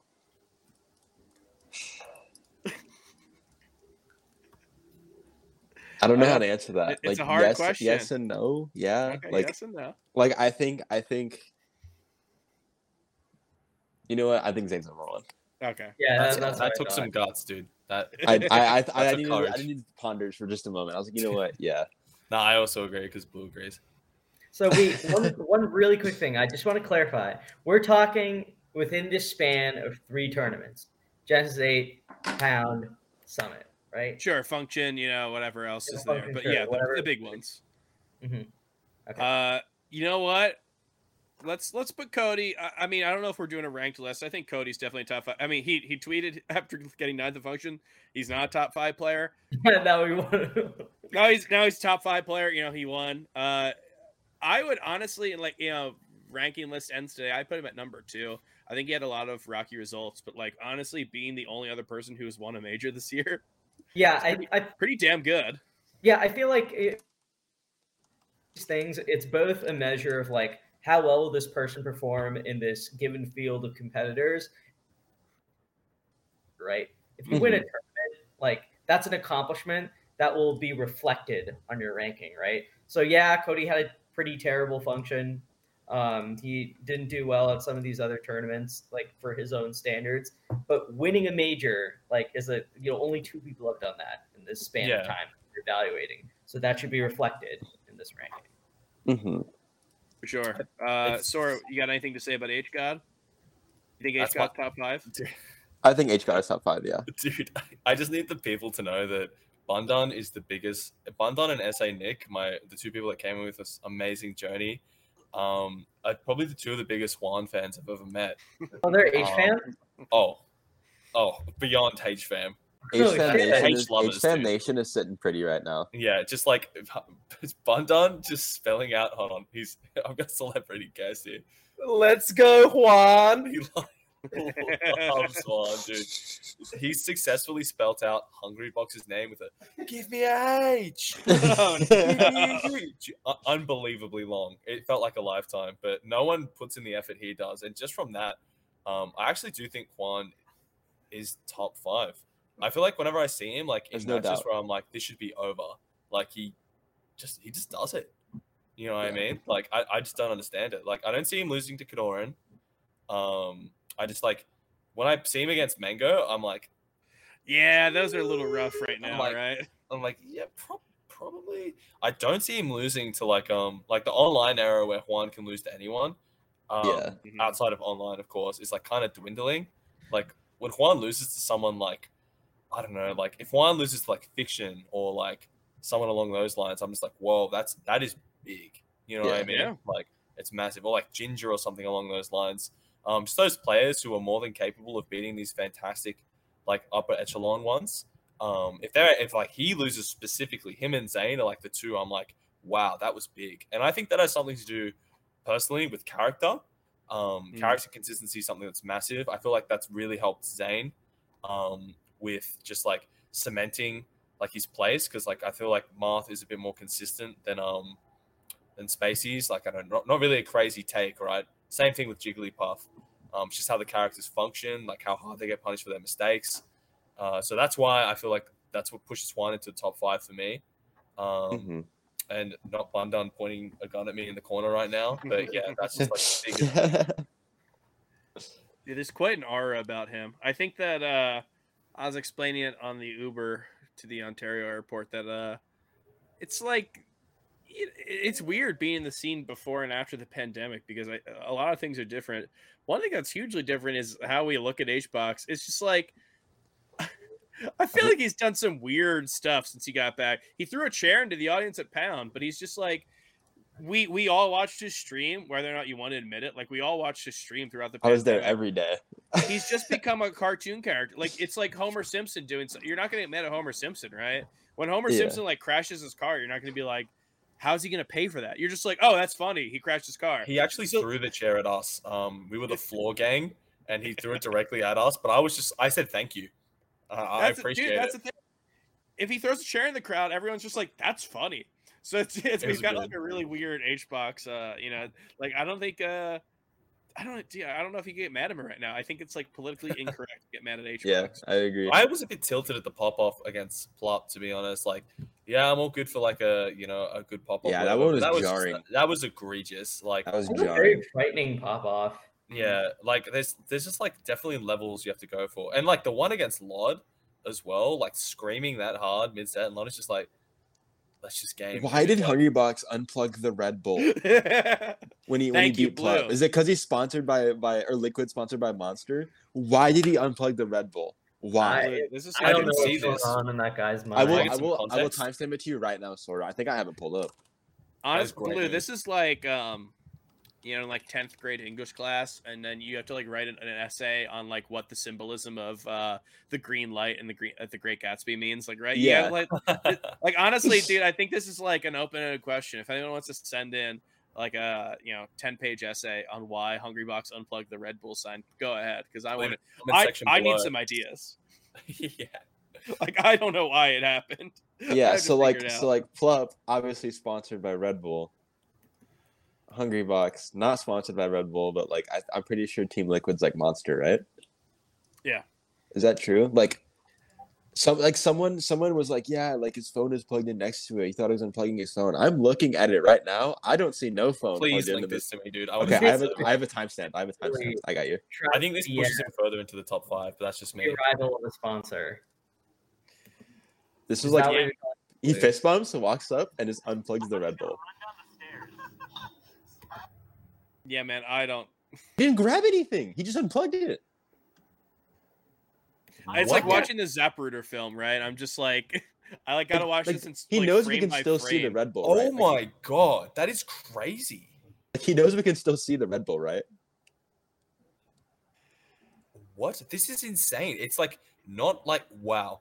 Like my thought crazy. process is, as he knew, as he knew, as he knew that that clip was gonna be everywhere, and so to save face for his sponsor, he just unplugged it. He's just like, I, oh I look, think he he's just like operating at a level that we cannot perceive, right? You know. Yeah. um, at uh, what was it? It was like Evo 2018. It was way back when.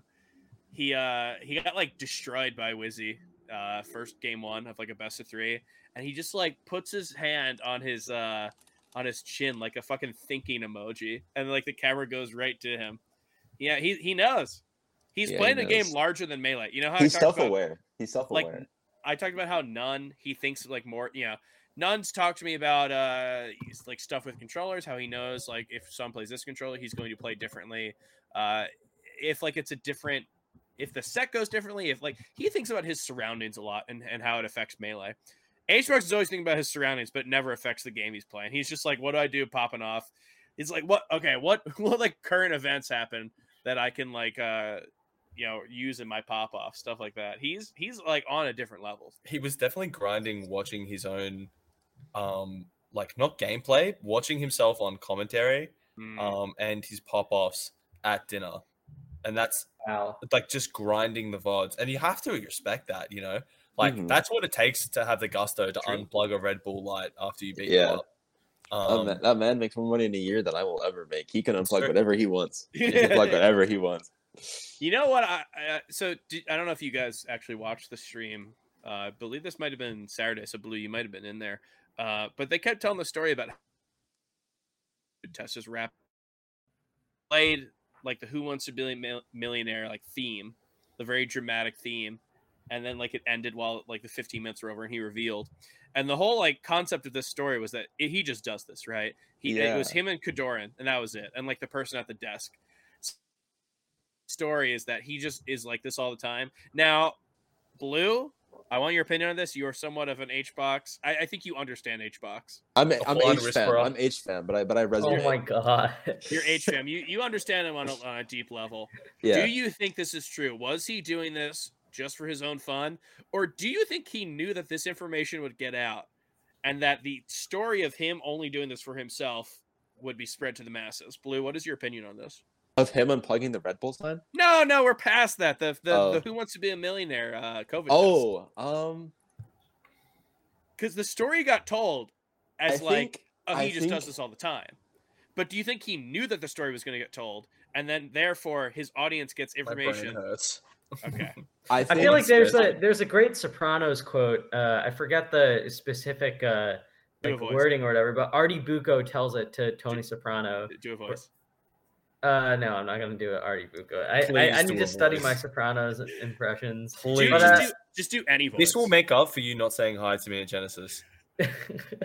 Please do a Uh, I can do it. I can do a Tony Soprano. I can't. Do Okay, an do Artie it. Bu- say the say the Artie Boot. Uh, yeah, say the Artie quote in uh, Tony Soprano's voice.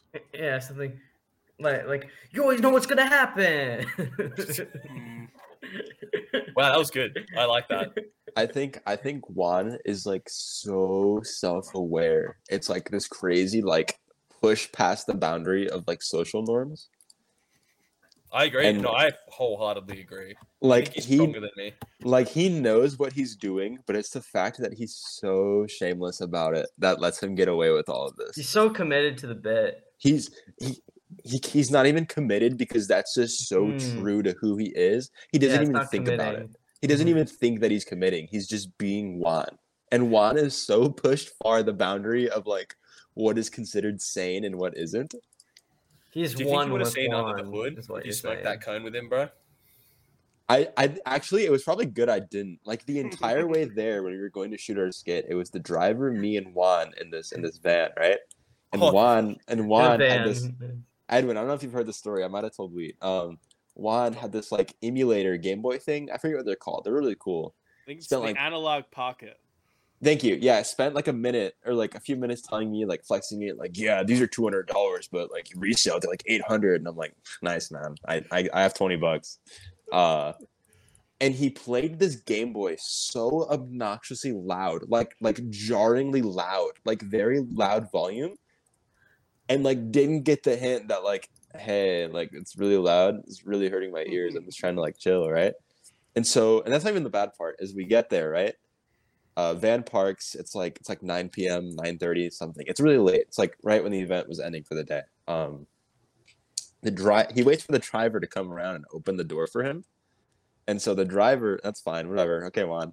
The driver opens the door right, and Hungrybox, literally not moving a muscle, just sits there on his game, his loud Game Boy, just playing for like three minutes straight. Like while the guy's like oh holding the door open, waiting for him to get out like I can't get out because like the like it only opens on the one side, so Juan's right by the door, and I'm like on the inside, and like I'm like I'm like looking at him, and like I'm looking at the driver, and the driver's just like staring, right? Like get out, like we have to shoot film. He Dude, literally you sat there save, for like multiple. It wasn't even like ten seconds. Like oh, let me save really quick. Like he sat there for minutes at a time playing his little Game Boy before he actually got out the van. Do you think he started a new level? That's like that's the definition for he me. He died and went did another run. I don't know what he was playing. I wish oh, like he was playing Mario at first, and that's why it was so jarring because he kept getting fucking coins. He would so, just stand. Blue, you said minutes. Are you I sure don't it know if a wasn't like Mario- 10 yeah, I if minutes? a Mario level lasts three minutes, man. I If think it, he, if it was if it was some 15 seconds, like cool, fine. Like I would just check a tweet and move on with my life. But like I sat there for at the minimum like two minutes and 30 seconds while the driver just stood there. And then and then the driver just like walked in the house and then we finally got out. And then they gave us directions. But like I I'm didn't not even say. it was it was too long for me not to think it was a big deal. I don't know, Blue. Great art ended up coming out of him. He's like, uh, it's like when Jared Leto like mails his semen, and we all are like, no, like he needs to play Joker, so it's okay, right? Yeah, he's the Joker. He's the Joker. You know, I, I think it's uh, it's emblematic of HBox's aura that we have spent more time talking about him than we have about IBDW, who won the tournament. Yeah, exactly. Exactly. He know he gets in our heads. He knows what he's doing. He's he's a master at what he does. And we're going to be talking about it more as, as the show goes on. There is something we got to talk about, you know, about HBox's ability to win a major. For, before we do that, so we mentioned three people in the top five. I'm going to give you guys three players who I think are top five worthy, and then we got to decide which one doesn't make the cut. Um, Okay. Number two at this event, Plup. Number two at Genesis, Jmook. And uh, I think he got what fourth at? No, he got fifth at Genesis, and he got third at Pound or something like that. We've got AMSA. So those three people I think are great candidates for top five. But we got we only got two slots. Edwin, who do you Uh, cut from that group? I'm gonna cut Amsa. Gonna cut AMSA. Sora, I know your little uh, Pacific friend over there. What do you think about him? I don't know. That's a really hard one because I think for me, yeah, it might have to be aMSa. It's a tough one. It's a Blue? toughie. Blue, what do you think? You Count counting? it Yeah, there's three. There's three people. I was thinking the top five in my head. Oh, okay. I, I I um. thought you were just making sure. I'm sorry. numbers. What what what did Amsa attend? Tell me that one more time. So he did uh he did Genesis. He got Genesis. fifth there. He got uh Who did he lose to? he, He lost, lost to to None, and he and lost to Zain. He Okay. uh he destroyed Kazu, if that makes you feel better. He like 3 0 No. Kazu. It was No? very Okay. ugly. Uh he went to Pound. He lost to lloD there. No, he beat lloD, right? Yeah, he Mhm. beat Sorry. lloD. He He, beat lost lloD. to Polish and lost to Hungrybox. Lost to H box, yeah, yeah. So like these are good these are good results, right? Like Yeah, they're not bad He's going out there, he's beating people. Um I forget his uh God, what else? He had um he beat Ginger to you, but uh like there's that. Like he has Yeah, we could talk off camera what that means to me. Okay. Uh yeah, yeah, like but um yeah, he, he uh destroyed fiction. Remember that one? Yeah. some good results. Yeah, what do you think? If you had to kick one, one of those three. It just it feels fucked up doing it just because I like to give more more benefit the doubt to uh Mhm. like non North American players just because there's like a it's, it's different obviously. Um give him like one more event. I think he'll like be able to be in that debate. Like I trust he'll do amazing at his next event, but for now let's just leave Ops off the list. Sorry, Ops. Damn. Yeah. You know what? It's a, you know this is a hard question. This is a great question. Whoever thought, whoever came up with this question, great question. I I'm gonna kick Plup out. Do you know why? Is we have not seen consistent results from Plup recently. What we just saw, second at, at Summit, fucking beating Zain, beating HBox because HBox rested at like 40% on his last stock. Um, like what we saw of it was really, really good.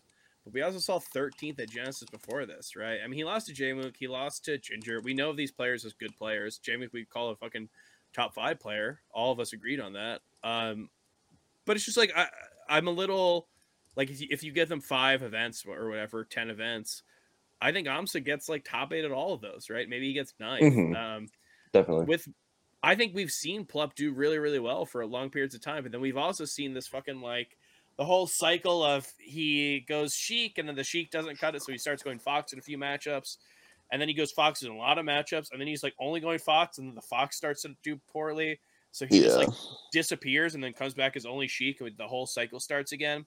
So it's just like I don't know. I, I believe in Plup a lot, and uh Edwin and I out like DM before the before uh he even played Zain. And I was just like mad that people don't think that he can beat Zain because everyone's like citing he lost the last like four sets. I'm like, dude, you cannot believe like Plup does that, right? Plup just loses sets. Yeah. He's done that Um, sometimes, but That's his thing, losing. It's like He love he loves to lose. No, that's like right. That's the, that's the argument against him is that I think in any tournament he can win, but there's also a bigger chance that he can get like 17th or something. Um, so I don't know. I'll say for now I'll put Amsa there, but uh, I think like one tournament from now I could I think Plup probably deserves that. Yeah, Uh, I think the, the, the thing with Plup, I, I'd say, is that uh, his Genesis was like, if you look at the placements, pretty weak. But I feel like um, one of the things with Plup is that like sometimes I, I I've been loo- looking through like the catalog historically in terms of like what like the kind of people that upset Plup. And I think like especially with the his recent 13th place showing at Genesis, I think it says a little bit more about the players that he lost to in that bracket. Like we ended up learning from Genesis also that Jmook is, you know, at least based on this tournament span and like where he's training, that he is a top five player, right? We've learned that. We we learned that because he beat someone like Plup. And as far as a person who Plup lost to in losers bracket, that was Ginger, who I don't think is fundamentally like at this current state of how the players are trending. I don't think losing to Ginger is fundamentally like that much worse than uh, than dropping a set to Polish, which we, we've seen Amsa do. However, Yeah. I think Plup going 2-0 against lloD, I think him taking a set off Zane, I think Mhm. him splitting sets with Hungrybox, who we have seen, you know, I know it's been a while since like they used to play in tournament a lot regularly, but Hungrybox has been a career demon for Plup consistently. If he can turn that around and start going back and forth with Hungrybox, that's a very good sign for his future prospects. did and- didn't did Well, Plup beat J I Mook like too at Summit? Plup matches up with Yeah. the, like Okay. the top ten. I think he's got a great matchup spread. Edwin, what did I DM you uh, halfway through game four on Battlefield of Plup H box? I told you he was losing that set. Yeah, I've seen I've seen him lose. Like he he has the upper hand, and then everyone's he's like, "It's game five on FD. Plup's got this." yeah, I've seen that so it many times. times. I've seen it too, too many times. I know how it goes. No, I I- I think that's a good call. Um, yeah, I, I, don't know. I, Plup probably seems like I think Plup's more likely to go further. Uh, Amsa just seems really consistent right now, but but Plup gets in those areas where he tends to be really consistent. So yeah, I don't know. I, I'd like to see more of it. Um, but hey, speaking of speaking of HBox, speaking of Plup's ability to go further in bracket, can can HBox do it all? Right, that's the kind of the question. We call HBox top three, top two, whatever. Um, I think Blue. I think I told you this. Where uh, HBox sat next to me, he put down his fish tacos. He sat down. He said he's number two in the world. He ate the fish out of his fish tacos, and then he left his trash. Did I tell you that? No, but like you didn't even need to tell me. I probably could have guessed that would have happened. So, yeah, right. Like, I could have Uh, told you that would have happened before it even happened. Yeah. yeah, given enough opportunities, he will do this to you. Um, no, so like, there's very clearly he has the, he knows he's doing well. Uh, everyone else knows he's doing well, but do we have the confidence that he's actually able to to win it all? Right, as a top three player, which we all, which a lot of people contend him to be, can he win a major? Can uh, like right? Can a top three player win a major? Uh, Edwin, gotta ask you. Do you think HBox can win a major? Yeah, not only can I think he uh, win a major, just given how the field is shaping up, I think I was wrong in what I wrote about him. Uh, last before Summit, I said that I don't take Hungrybox's chances of winning a major seriously because I don't think he's going to beat Zain anytime soon. I think Zain is one of the hardest opponents he's ever had. Um, Mhm. Like his chances. I didn't like his chances against IBDW. I think that you know when if we see Wizzrobe get back into the fray, I think that's someone that's terrifying for HBox Yeah. and I was not buying the hype on uh, on what his strengths were in a given bracket.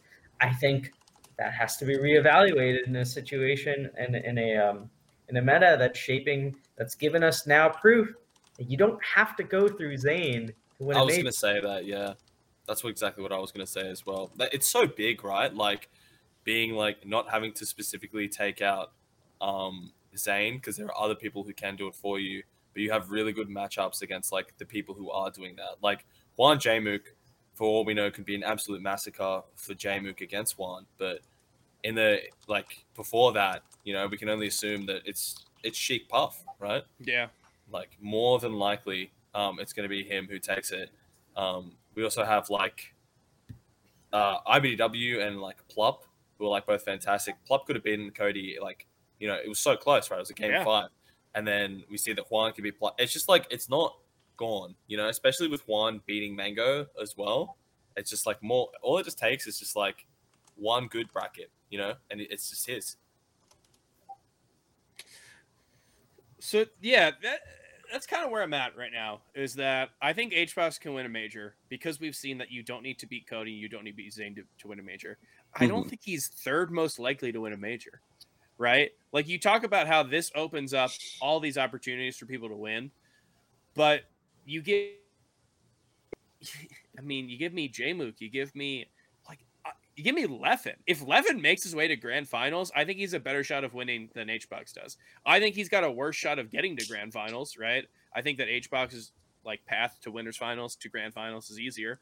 But um like I don't know. If if HBox finds himself in a world where he's in grand finals, his two most likely uh, opponents are going to be Zain and Cody, who I think are his two hardest opponents. And Edwin, I think you're right. Wizzy, we have yet to see him. If he plays like he does did before, I think he's going to be hard. Uh, and there's just all these other things, right? Like his like the blocks that he faces, I think are going to be harder than the blocks that like uh, Jmook faces, right? Mhm. Who are Jmook's two scariest people? Probably H Box and uh, Slug. I don't know. Like just like you know, maybe Yeah. the, the Foxes. He's he's like beat the Foxes though, so it's like clear that he can do it. Um, yeah, like Apparently, you- Mango is- is hard for Jmook. I, Yeah. I mean, uh, you think that we continue to see Mango as a demon for Jmook, right? Like, imagine all the people you see in grand finals. I think Jmook's more comfortable to play those people on the other side of grands than Hmm. HBox is. I still think H Box can win it, but I don't. Yeah, I mean, I I think that he's not extremely likely to, to win compared to other people, right? I Mhm. like at the end of the year, sure, if he wins a major, that's not surprising to me. But uh I think there's a couple people who probably have better chances at the time. I think there's a fifth opinion we didn't take in. Um, that's someone Mm. who's in this room right now who will tell you if Juan can win a major or not. Hmm? Um, uh, he's not ready to answer it, but there's just to let me know there's an ethereal force screaming Juan in my ear. Is that right what you've been waiting for? yeah, yeah. Is that what you've been He's- waiting on to, to, to, to say? I'm just. Wow. Did you hear that? He's in the room with us right now, dude. See, I'm getting chills. This is, yeah, this is I'm getting scary. chills. I- It is very scary. That's how I feel whenever I see Juan hit the up throw as well. You know what I'm saying? True, Yeah. true. It is, it is a very scary prospect. yeah. Um. hmm. Is it? Do you, I have a question, and I know it's not on the list. Mm-hmm. Do we think Jmook can win a major? I think Jimmy can win a major. I haven't seen anything to say that he can't. Right? We think that H box is going to be hard, sure, but like I don't think he needs to play H box. Or I think he can get to grands. Yeah, I think Uh, I think we're considering H box, Jmook is in the picture. Absolutely. I think Jimmy has a better chance. He beat Cody. Uh, is that you know? Can he keep doing that? Maybe. Uh, he beat Beating Cody, both Cody and Zain, yeah. Yeah, like he beat both of the two people who I think are number one and two in the world. Both people who are more likely to be in grand finals than any other player. He beat If he- Leffen, if- who kind of stomped HBox. Mm. Yeah, like he's got a path. He's got a Yeah. path that I, I don't think is as hard as HBox's path. I think Mhm. HBox can, you know, he had I don't want to say an easy bracket, but he's got like a bracket that like is like perfect for him, right? Yeah. Mhm. He's he's beaten Plup before. Plup has never really like been a super demon for him for an extended period of time. Mango does not know what to do versus HBox right now. Like he had a bracket that was it allowed him to to get there. Um but like there's you know Battle of BC if he goes to that, you that has Zain, that has Wizzy, that has Cody. like I'm starting to think he could get fifth at that, right? He could get seventh. Like there's a lot of ways that could pan out. Mhm. Um, I think Jmook, if Jmook, uh, like you throw him in a lot of brackets, I don't think he's as worried about what his path is. Maybe that's insane. Maybe we're all just like in a honeymoon period. No, Oh, I, I love it here. I, I love agree it with here. you. Cameron's gonna 100%. So warm. something at, at like his next major. Dude, it's gonna be Zuppy. Zuppy's gonna beat yeah, Jmook, Zuppy or like we're all, Cam are just gonna like beat him or something. we're all just gonna be like, Hopefully, someone takes him down. You know, I can't take it anymore. I hate it. eventually. I hate it. Oh, I'm so sick of losing to Sheik, dude. It's gonna be like Amrak versus Jmook in best of three, and we're gonna see Amrak take game one or some shit. Amrak, you reckon? It's gonna be a Canadian. That's so funny. It's got, it's got to be a Canadian. I reckon Amrak's got it. That's my that's SA Nick's boy. yeah, but I, I thought his boy was H box. Uh look, Nick, a man of many boys. yeah. True, very true. Hey, I'm not. I'm not about to say uh, how many boys one can have. Yeah, I was gonna I'm say. not about to instru- Yeah, I'm. i I'm not gonna put a boy limit on there. Yeah, you can't do that. Good. Um, I do have to leave, but I do want to say Mhm. thank you so much for all of this. I had a really good time. It was fun. Yeah, of course. Uh, No, I know that- great. I mean- it was great. It was great talking to you, Josh. Thanks for coming on. Yeah, I know so that we we got you on a. You know, this is a big day. Like you're still there. You've got a lot going on, so I appreciate you being on. It was super fun. No, it's okay. hang I'm, out. I apologize for having to leave early. It's just. You. Yeah, old fun. Yeah, yeah. It's all good, man. But uh, um, before that, can I have one Patreon question? Yeah. Uh, here I got I got you. Um, this is a good one. So this is from Chape, the mythical Chape. What do you do to keep improving in an isolated region, and how do you keep yourself motivated? Um, I just practice solo a fuck ton, to be honest, and Mhm. I watch a lot of. I I watch melee like when I'm like at home, pretty much like not exaggerating, like six seven hours a day. Like it's always on. It's either on. It's on when I'm sleeping. It's on in like another monitor. Like it's always always on. So I'm always passively absorbing the game. And like whenever I look at the screen, I'm bound to see a moment I haven't seen before. And I'd be like, oh, yoink, and just like put that in my like my brain. And then like when I see a situation that confuses me, Uncle Punch is just so cracked now where I'm just like, I'm gonna make the little CPU man do the little dance, and then I'm gonna try to beat the little dance, um, or like attack it in different ways. Because like one thing that people in isolated regions can get really obsessed with is only having one solution to a problem. Um, while I feel like it's really important to have multiple, so you can always be ambiguous about whether you're like gonna defeat it in that way or not. You know what I mean? It's a bit hard to articulate. I understand. I think uh, you know you, you we had a we had a cool talk. About, Yeah, we you, know, did for you- sure. you were you were there with none, you know, talking about all types of motivation, everything like that. Um, I think you've got a good good outlook on it, and I think that Thank a lot of people who are in your situation wouldn't have that same, like, It's you know, fucking tough, dude. It's yeah. it's so rough. Mhm. But um, no, I, again, I really appreciate it, and um, I hope you guys have a good stream. Is that what's happening? Yeah, we're live. We're live. Yeah, twitch.tv slash melee stats. what a what a fan you are. Me? I just thought it was a YouTube video. Oh my goodness. It'll be out on YouTube. It's Sora, both. thanks, thanks for being around. I'm not gonna make you stick around any longer. I know you've Take got it a easy, little, guys. little We bit love of a you, Josh. so See I'll catch you around. See you. Bye, See you, Josh. Josh. And Blue, uh, should I should I reveal you? You're uh, little Mister iPhone boy. Uh, go ahead. uh, it seems like your percentage is kind of dipping down low uh, yeah, I'm because on you my iPhone. cannot. I got I got three percent. I left all, Good. all my. I left it with my other Mm. Geo because I was out of town. So like my microphone, my webcam, and I had to use my phone today. Damn. Well, I appreciate you being on, even though the technological limitations So thank you for are abundant. It's been great. we got a question awesome. for you before you go. I know that because you're an iPhone user, you cannot both plug your use your headphones. as that is true. That is true. So uh, we're just gonna get to the questions then. Um, Yeah. we got one for you. This one, Edwin. Do you wanna you wanna read the question? Yeah, this one's from Grab Blue. I don't know if you guys have ever met an event, but uh, I love Grab. They're awesome. Yeah. So, what's the biggest, the single biggest thing you learned at Summit? This is kind of like a like a blanket answer, or maybe just like not the not what you're looking for. I really just learned how much I actually don't know about this game. Damn.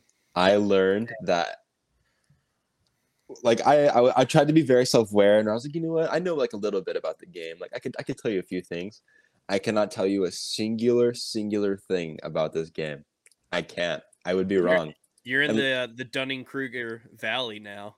Yeah, and unless unless I can talk to you like a like like a lloD or or a Leffen or a Zain can talk to you, I know nothing about this game. What I learned is that I suck. That's what I learned. That's that's that's, Wow, that's very humble. How about this follow up? What was your uh, what was your favorite meal from Summit? Ooh, like like catered meal or off Yeah. grounds meal? Oh, you know what? Give me give me both. Give me Give me uh both. favorite off grounds, favorite catered. Oh man, what did I eat when I was there? There was Papa John's. There was Papa. Thank you. Shout out to Papa John's. Uh, I'm a big Canes lover, so I loved Canes Day. I love the Thai food. Thai was good. I had like Thai the- was great. I had the curry, the curry, the the yellow chicken curry, I believe. I you know I went for the two vegan ones. The vegan ones look great. Oh yeah, you're better. Vegan You're curry better than I am. The vegan curry's so good. I mean, I was eating a bunch of meat the Yellow entire curry. weekend. I just happened to go for a vegan curry that one second. Awesome. Yes. So, Um. So yeah, I think no I think the curry or the canes was definitely high tier. There's probably something else I'm missing that was good. I'm just like forgetting it. But favorite like not summit meal. I'm gonna be 110 percent real with you. I only brought like thirty dollars to this to like that trip. Spendable. Might have been all I had at the time. but uh, my my very good friend, uh, Nikki bought me bought me um food at this place called BJ's, the restaurant. brew oh house. yeah, yeah. It's right next to the Chili's. Yeah, yeah, yeah. He uh, he bought me a Nashville hot chicken sandwich, That's great. and that was like the only non-venue food I ate because I was so broke. So that's that's by by process of that being the only one available. That's my favorite off off summit meal I had. Edwin and I, along with um, Ding, Dingus Master, uh, we went The to legend. the legend. We went to a BJ's Brew House in uh, Laurel, Maryland. We uh, when we were there, it's it's a it's a nice place, right? You agree Mhm. with this, Blue? Yeah, It's it's a a nice nice place. I like it. It's a cool place. Edwin sits down and he asks for just a tequila, uh, like tequila straight, yeah. and it comes and he takes the lime and he's starting to pour salt on his hand, and I'm like, Edwin, we're in a we're in an establishment right now. You cannot do this. yeah, This no, is not a frat house. no, Edwin. Yeah, you're a little, you're a little too was- crazy for that. It one. was 4 p.m. It was just like not the time. I'm a crazy um, man. What can I say? I'm, a, Blue, your percentage, I, I bet, is ticking. yeah, I just posted it was at two percent. So I was, Two was gonna percent. Okay, well, well, we'll get you out of here. Do you want to use your last two percent to plug? Where can people find you? Uh, my Twitter is what is my Twitter? You could follow me on Twitter at a blue SSBM. Do you, do you Uh, not know your handle off the top of your head? No, I'm like new to this. I like I just started getting followers like four days ago. What do you? Like I'm I'm not used to being in the public. It's just Blue SSBM. That's. I Yeah, think I could have guessed that that was yours. It- that's definitely mine. My my Twitch is a SSBM blue. Please drop a follow. I st- I'm I'm gonna go. I know. That's bad branding. I know. Actually, actually, I'll, t- I'll tell you later. I shouldn't say this on cam. Somebody will mess with me. Um, yeah, You're blue SSBM on Twitter. You- I don't think S- you got a lot to say. yeah, SSBM Blue on Twitch. Um, follow, follow at Dalton underscore Hugar. That is like my best friend and who has done so much for me in the summit campaign. Shout out to the homie. He's great. Um, follow Melee Stats. Sub- subscribe to the We'll we'll we'll do to the that. You're- Patreon. Don't even. You know what? Don't even worry. Don't worry your pretty little head about that. Thank you. You you don't worry your pretty little head about anything. You're wonderful, both of you. All right, I'm at one percent. I'm gonna dip. Thank you so much, guys, Thank for having me on. It's been a Blue, pleasure. thanks for being on. Maybe we'll get you on when you have all your equipment and you're not just on your iPhone. I, w- I would love that. I, th- these are amazing. I had so much fun. You will see me again soon. I promise. I hope so. Blue, uh, s- uh, super fun to have you on. Thanks so much. I'll see you. Did he really acknowledge our producer? Well, Edwin, I guess it's just the two of us. Yeah, what, do- what do we talk about? I don't know. This has never happened before. It's like it's like you know uh, when you're at a party and everyone leaves and then it's just like a few people, right? You had like you had this big fun party and then it's just like three people at like 3 a.m. on the couch. This is kind of what this feels like. It's so funny that you come up with this comparison because this is just like it's a great encapsulation of how uh and now differently we think. You think Okay, like I've got another I've got another analogy. We're like empty nesters. Like we're two we're in our golden age. We're like 48 uh and our youngest just went off to college and now we're just like Mm, yeah, see, see, this is how well we know each other. You knew immediately the comparison I was going to bring up, which is when you know, our kids graduate, they go to college, and suddenly it's just us in the house. Good colleges, not not great colleges. I don't need them to go to great colleges, but good colleges. Wherever makes them happy. Wherever makes them happy. Yes, I agree. And uh, who knows? Maybe by then college will be free. Uh, we had another Patreon question which we didn't get to ask. Should we uh should we let it rock? You wanna you wanna ask me? This is it's about Summit. You wanna ask me? Uh yeah, let me just uh So wait, I did not send you this question. yeah. I'm sorry. uh, This is from this is from Question Superstar. Okay, I'll give you a. Uh, this is from Question Superstar. Who's a Question Superstar? It's not from Seal, is it? Not from Seal. It's from the second Question Superstar. All right, let's take a look at this. Uh Zadrio, for both Mhm. of us, I guess. If you had to choose three people who were at the Summit Studio this past weekend to join you on a desert island, who would you bring and why? At the Summit Studio in the weekend, who was there, Wheat? I feel like you have a better idea for this. Uh, yeah, I was there. I felt like I was being asked. I don't think you. I mean, you can make a guess if you want, but yeah, no, there's probably about like 50 people there or so, VIPs, Oh, right. players, Oh, maybe yeah. 60 with staff. Um, this is a good question. Who do I want in there? So it's me and three other people. We got a team of four. I would like people of various abilities. Um, I I'd pick Jmook. Jmook seems to be very talented. I saw Jmook out push up Mech. Right, like we all saw that on stream. I think Jmook's a great pick. Uh, you know, he's uh he's a musician. I don't know, maybe he makes a guitar out of like a coconut or something. Serenades us. Uh, who do we need? I feel like Salt would randomly just like no shit. He'd imme- he'd have like a plan or something. Like he'd have a very versatile out. I feel like he's good at a lot of things. We need a uh, we- yeah, we need a boy scout. Who's a boy scout of this group? Salt. Salt doesn't give me boy scout energy. Yeah, he, he has Salt. I guess he's like good at Boy Scout energy. Uh, Cody. You know what? I'll take Fendi. Uh, Fendi, I, I think is a smart guy. I think he uh he knows his way around stuff. And maybe he doesn't give me boy scout energy, but I think he's a good pick. And uh You think Rian could make something like if you, if you're on an island, she could like craft something with her hands. You know what? This is a great way you're going. I'm going to one up you. I'm going to talk about someone who Violent. um it's violence. yeah. Violence was talking about like someone randomly asked him, they're like, Violence, what do you do uh when you have a grease fire? And he was just going off. He's just like, Yeah, you need to suppress the oxygen. That's the thing. So like you can, you know, if you have a grease fire in a something, you know, you can close your toaster oven and that suppresses all the oxygen. And you can use a wet paper uh, or a wet towel, and then someone's like, "Wait, wet? You're not supposed to put water." And he's like, "No, but the water." It's just like he's going off about it. So I'll take violence, and then I'm there. I bring nothing to this group.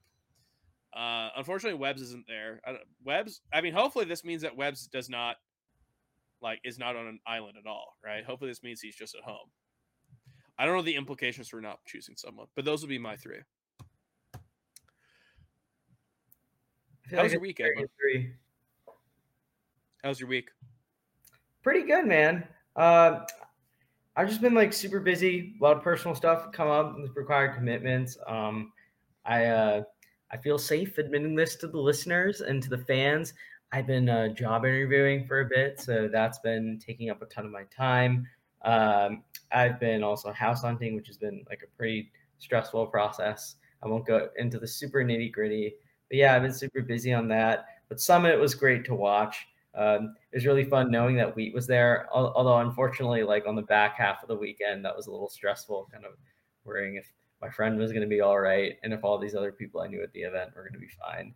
Um, one thing I'll say, just like really quickly, um, we didn't get to talk about this like much with uh with Sora and um, in blue, but I think that Summit 13, in some ways, the way that it handled the um, you know the, the crisis of having a positive COVID case at the event, um, I think that's something that's going to be like like part of it is going to be used as precedent for how future events deal with this kind of situation, and I think part of it also will will kind of necessitate um, kind of open dialogue between organizers on like creating a game plan for what happens if COVID spreads in a convention center, or what happens if you have a if you have a if you have a positive case at your event, and where where do TOs go from there? I think uh, all of that is kind of uh, on the table now, And I think obviously like attendees have to also make these kind of decisions in terms of like understanding the risk that they're taking on by going to an event. Yeah, I mean it's a it's a scary time. I did three negatives in a row, day day after day. Not like not three in a row, uh, and even then, like I I like still, I'm like yeah, well, I'm not going to you know Creed. Creed's this weekend in Philly. I'm not going to that. I don't feel comfortable being around people right now. Uh, yeah, I mean, it's uh, there's a lot of talk about you know from VIPs from other people there um, about like what do you do about this? And and um, I feel like we kind of know what's up with COVID, but we like don't really know everything. Um, and a lot of this stuff, it's like, well, did people catch it here? People probably caught it from function. People probably caught it from this before, you know. Uh, and I, I'm wondering, like, you know, there's not much you can do about schedule. There's only so many open weekends in a year, and there's uh, people want to run stuff, and you're going to have issues. Mhm. But we're probably going to have people looking into maybe not doing week after week after week. You know, I don't know. It's a it's a lot to to think about, and uh, you know, we're just kind of we're on uh we're always trying to figure out what what's up next with COVID, right? Like, you know, the second we we think we know what's going on, something changes, and that's kind of where we're at right now. Is trying to figure out what's what's currently going to be the landscape for the next few weeks, next few months. So we'll we'll figure that out, and of course, you know, uh, whatever comes through is going to have to play by those rules. Um, Edwin, we have a very fun topic on this show really fun because we get to talk about uh you know, what our guests are up to but of course without any guests it's a little a little hollow but you know we can still run it. Officially unnamed as we all know but uh you know colloquially known as touching grass this is where we talk about what's been going on in our lives. Might I, I'm, I'm introducing it to you like you, you've heard this every week uh but i guess for listeners who don't know it's yeah it's a way of getting to figure out what's going on in our lives that's not melee related. Edwin i know you've got two that you're choosing between. I'll go um, Papa John's has been the thing that I have been eating most this past week. It is not only the thing I've been eating most, I think it's been the only thing that I've been doing anything most. Papa John's was at, uh, they just kept bringing it in. And it just like was at these times where I was like, I could eat. and it was just like they somehow knew every single time to get me. Uh, I ate a papadilla. I ate a popper, you know, I- some, some whatever they called it. I ate a, uh, bunch of slices, breadsticks, cheese, yeah, whatever it was, I had it. But Edwin, that is not my answer because I have to I have to give it up for uh you know uh, this has been a touching grass before, but I have to give it up because this is the last time that I'll use it for a few months. Going to have to go the Philadelphia 76ers. I was wearing this very jersey as we got eliminated in the Summit House, Unfortunate. uh, Summit Studio, I guess. Yeah, I watched uh, both of our games there this past week. Both of them we lost. Both of them I had to explain to Ken Chen and Mikey and Nick Yingling and everything why it's okay. uh, it was very fun. I had a great time and uh, yeah, fun season. Definitely the, the season that I've been watching the most in, in years. I don't know why that lined up, but with like why this season I cared about more, but it's just like I don't know. Um, so I I have to give it up for the legacy pick. You know, it's been around for a bunch of touching grasses, but I'll pick the, the Philadelphia 76ers because I'm not going to have a chance to pick them again for a couple months. Edwin, I know a few things that been going on with you, but what's been going on with you? What is your touching grass moment? My touching grass moment is revisiting the Batman series quite a bit. So I saw the Batman a bit ago. I, uh, I've been like talking about it a lot with Mhm. me and like the rest of my friends, sort of my thoughts on the series, and it's made me really want to revisit like all of Batman in general. This might actually be my touching grass segment for the next like two months. So prepare yourself. The first thing I'm gonna bring up right now is Batman Begins. That movie is the most unhinged movie I've seen in quite a long time. I have never seen a movie so uh, hectic. I would say Mhm. it is all over the place. The first hour of the movie is spent, or, or so, it feels like an hour. all over. Yeah, it's just there's no emotional consistency. it is flashback to flashback, different timeline to different timeline, showing characters in different moments, uh, like develop. Like it is just like a massive roller. Christian. Bale is 19 at one point. Yeah, I mean, like It's like unbelievable. it, it's quite uh, like I, I've seen movies from that era. I think Saw also runs into the same problem where it is just constant flashback, flashback. Like like I know non-linear te- storytelling was kind of the wave for a bit, but this is like this is truly some like living in uh living in different timelines and experiencing like the past, present, and future all at once shit. Um, I think Batman Begins does a couple things well. I think the Scarecrow is fantastic. I think he's Mhm. I think Cillian Murphy steals every scene he's in. I but like, I mean, I, I'm not going to go into too much detail about the Dark Knight. I think there's a lot of things that the Nolan uh, trilogy does well. I'm going to watch the the Dark Knight Rises next week, but I think that there's a lot of it that is very of the era, and there's a lot of it that just really doesn't like make sense. It doesn't build like a compelling world. There's not relationships at stake that I care about. It is just like pure like this is a thought experiment and we're going to use batman to uh, explore this thought experiment and uh, batman that private investigator who's who's like dealing with the death of his parents and like has all these relationships across gotham that like you get to see them develop actually that's not batman batman is a military contractor who and who uh, he only works to stop terrorist attacks and he doesn't actually like go through investigating crime scenes. He just knows something immediately, and you have to take his word for it because he's good and he's Bruce Wayne, and Bruce Wayne is r- rich and he's powerful. And your actions define who you are, not your character. But uh, who you are lets you get away with a lot of bullshit. Apparently, like it's just the most unhinged, deranged, neoconservative series I've seen in my life. It's great. It's very good entertainment, but I cannot believe I grew up on this and it was seen as anything less than unhinged. It is Yeah. wild. it's um it's really nuts because uh, I also watched the Batman. I watched it uh I, like I believe it was just kind of serendipitous in my friend and I both wanted to see it. We were both hanging out on the day it came out. So, so we saw it like right as it came out. And I really liked the Batman. Uh and I was like this is I think it does a lot of things really great. And I had it piqued my interest and it, like it had me very curious about those other Batman movies which I um mostly have seen. I saw almost all the Batman movies, but a lot of them had not been for years. So I watched the ones in the 90s. I watched all four of those, and then I watched uh, Mask of the Phantasm, the the animated. Um, I think that had a theatrical release. Uh, then I watched, yeah, I, I mean, I watched Batman Begins. I watched Dark Knight, and uh, and it's impossible to find Dark Knight Rises uh, legal and like streaming.